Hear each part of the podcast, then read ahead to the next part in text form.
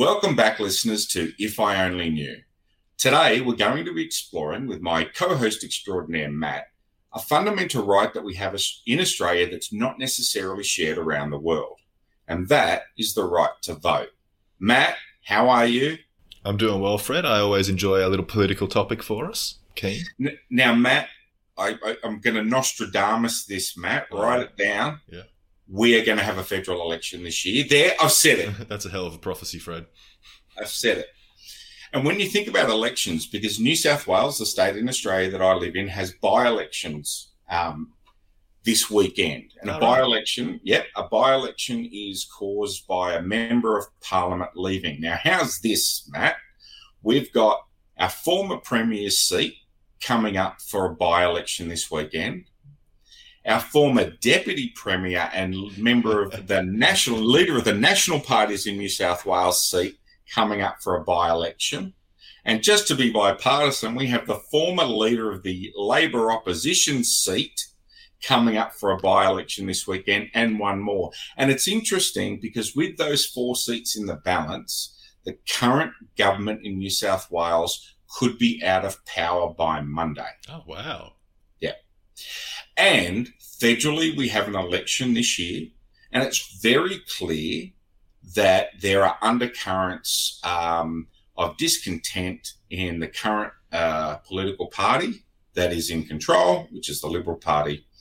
So, my question to you is not about the politics of a two party system and yeah. preferential voting and those things. it's just the power of the vote. So, Matt, tell me, as a millennial, in a system where voting voting is compulsory, does the vote still matter? Oh, look, this is an important question to me, Fred, because I like my politics, and I think it's really important that we have a voice, and voting is, to my mind, one of the greatest privileges that we have. In part, not because of the vote itself, but because of what it represents the ability to voice your discontent in a public forum that actually has a degree of power to change who is in government. That's a luxury most people don't have in the world. But, of course, that feeling is battled by this sense that the younger generations are merely apathetic about politics, isn't it, Fred? That seems to be the uh, the social narrative that young people don't want to vote or they, they don't care about what's going on around them or whatever. And and to a degree, I suspect there's probably some truth to that. You know, there are a lot of young people who aren't particularly interested in politics, who don't think it affects their lives right now, or uh, simply too busy doing other things to pay too much attention to politics.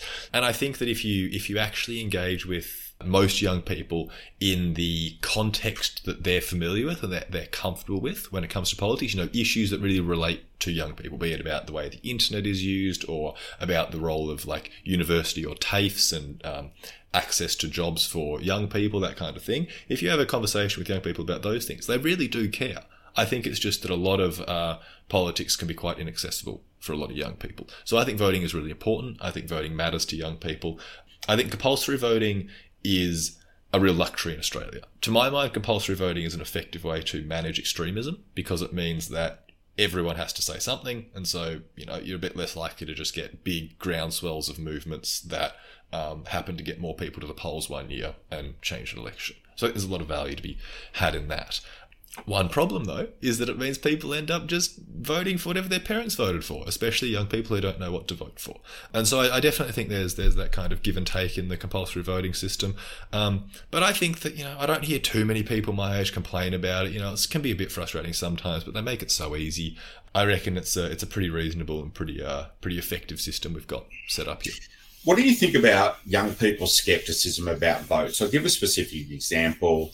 You grow up in, say, a safe northern Sydney conservative liberal stronghold. Right, yep. You're 18, you're concerned that the member uh, in your area doesn't care about the environment, doesn't care about LGBTQI plus rights. Mm-hmm. Uh, you're watching the news and hearing them trying to put in these draconian laws under quote unquote religious freedoms. Mm-hmm. And you think, but what's the point? Because even if I vote another way, the bad guys are still going to win. What do you say to that skeptical kid, Matt? Yeah. Oh, I totally get it. I live in a very safe seat. My vote has no weight whatsoever where I stand.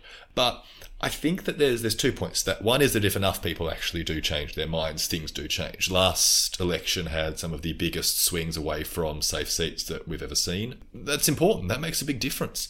So so you know, if enough people actually make a vote that's a bit different, I think it's it, it does have an impact. Apart from anything else, safe seats have a um, average vote that they're at, if you like. You know, maybe you average get seventy percent toward one party. If that changes to sixty percent that party's going to take notice because they've just lost 10% of their yeah. core constituents. You know, that's a big deal. So I do think that these things matter, even in safe seats, because people pay attention to the numbers because that's the politician's job.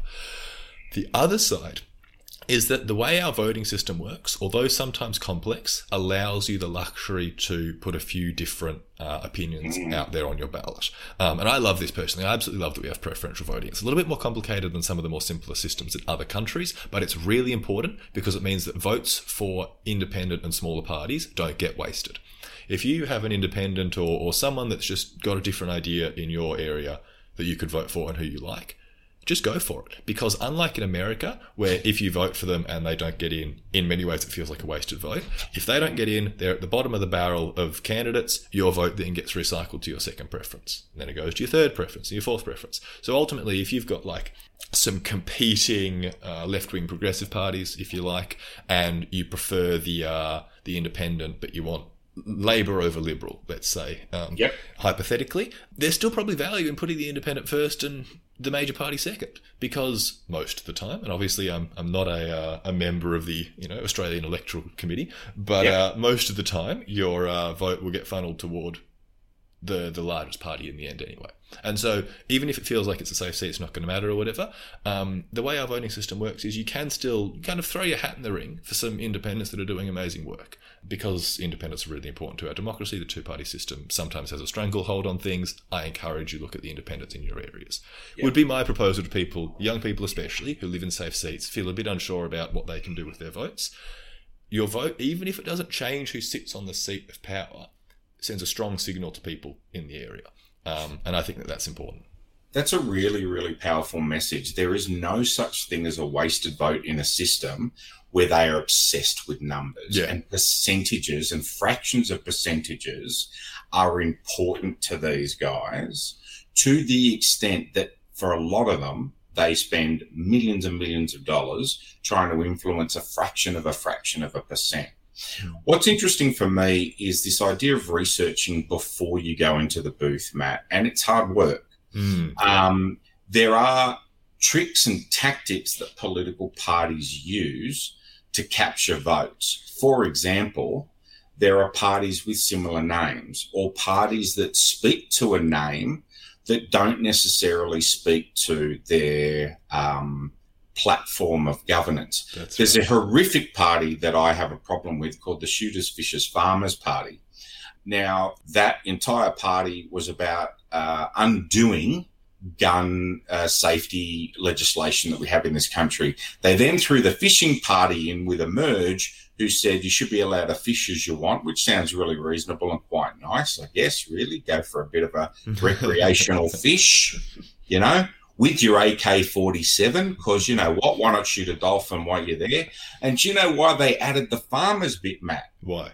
Because everybody wants to get behind a farmer. Yeah, yeah. Right? So their platform for country Australia is lacking. It's got bugger all, except you can have the guns back that you're probably entitled to have anyway because you're primary industry and we'll also give those guns to people in the inner city because, you know what, we should have that liberty. Then you've got parties like Liberal Democrats, Matt, mm. who often get a lot of votes because people confuse them with the Liberal National Party. Yeah, yeah. So you and I both know, because we're a little bit engaged in this stuff, that there are some dirty tricks. But if you're a first time voter, which is something that you are a little bit closer to than me, mm-hmm. how do you do your research to know who you should be voting for in terms of your interests? And how do you do it without relying on some chucklehead or mum and dad? Oh, it's a great question because I really struggled with it. And, you know, I like to think I'm reasonably engaged in this space. And, and even my first election uh, three years ago, I felt like I was completely underprepared and I just had no idea what I was doing. Firstly, uh, I, I fully take your point on the Shooters, Fishers, and Farmers Party, but I'm a big fan of independents that aren't a part of the uh, main uh, two political parties. When they were actually in government, they had some things go their way because of their independence that uh, I value. So I'm a supporter of independents. Beyond that, how should you choose to vote? Given what I've just said, vote independents. No.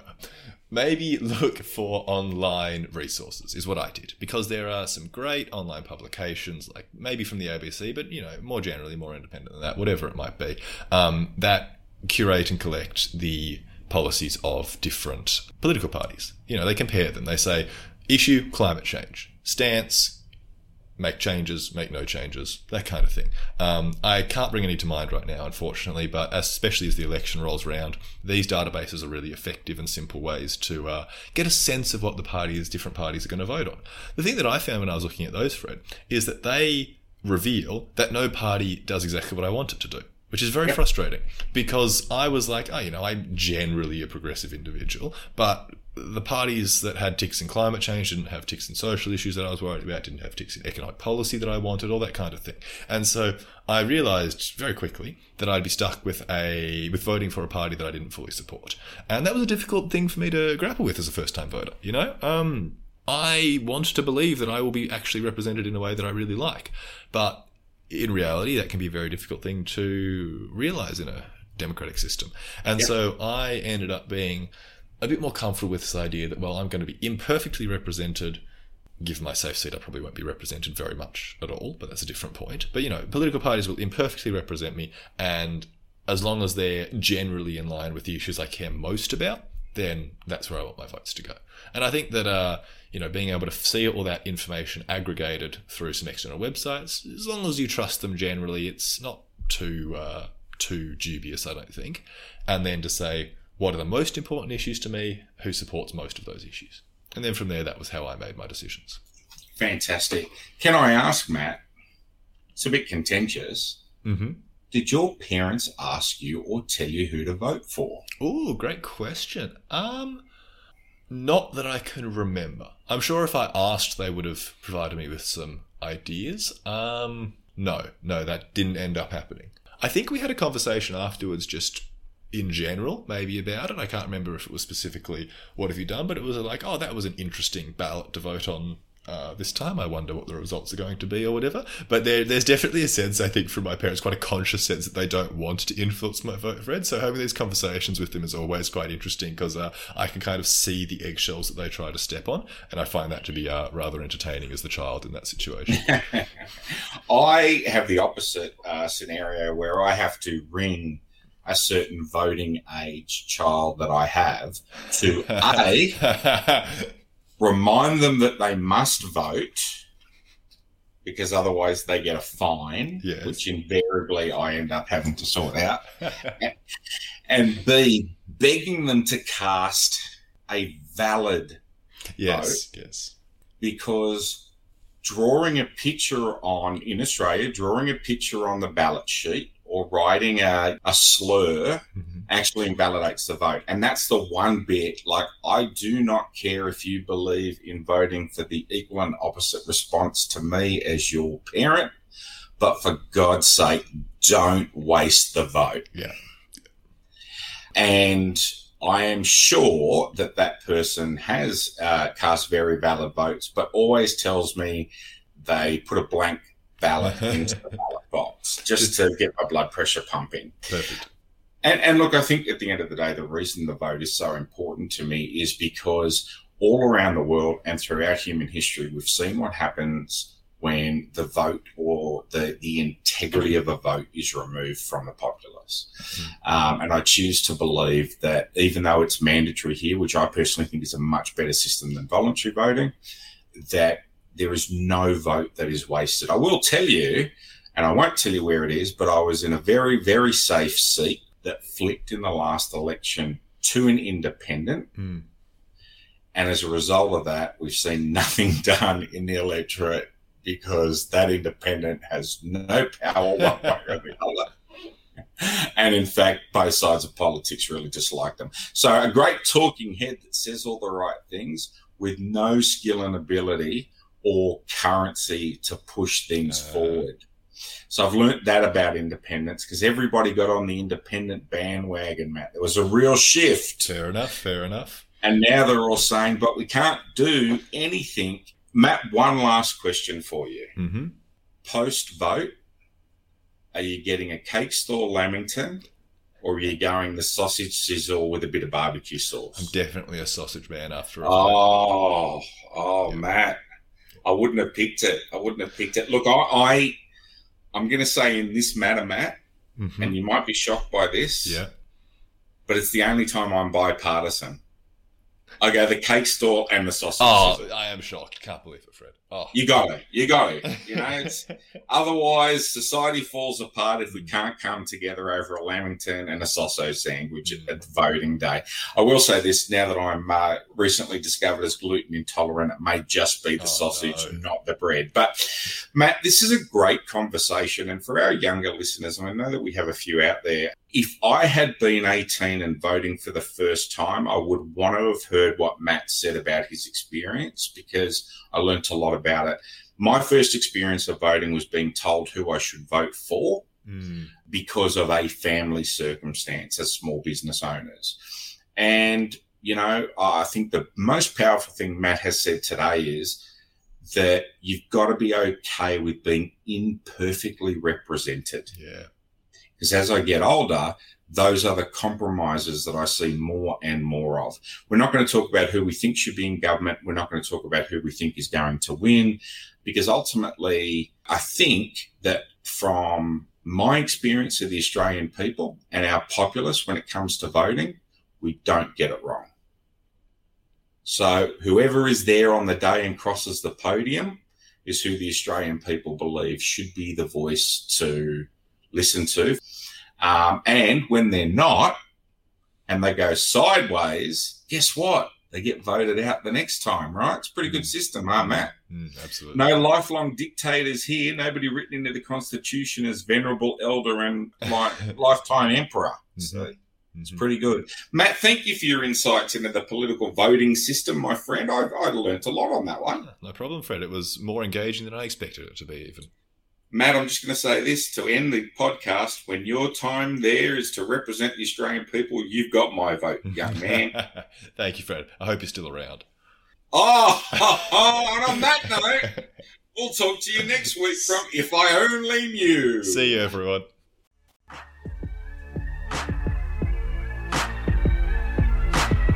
Thank you for listening. This podcast is a Better Pod Group production, with special thanks to our researcher, Nicola Binks, executive producer, Matt Blanche, the providers of our theme song, with credits that are in our bio, and of course, you, the listener. It's important to remember that this podcast is for entertainment purposes only. Whilst there are therapeutic themes discussed, in no way is this podcast considered treatment, and in the event you're in a psychological emergency, please reach out in whatever way you can through triple zero or Lifeline 13 11 14.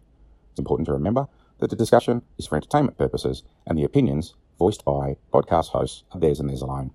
Any reference to copyright or copywritten material is of course the copyright of the copyright owner and or relevant corporate entities. Thank you for listening to Bed Pod Group Productions and tune in to some of our other excellent pod productions on this network.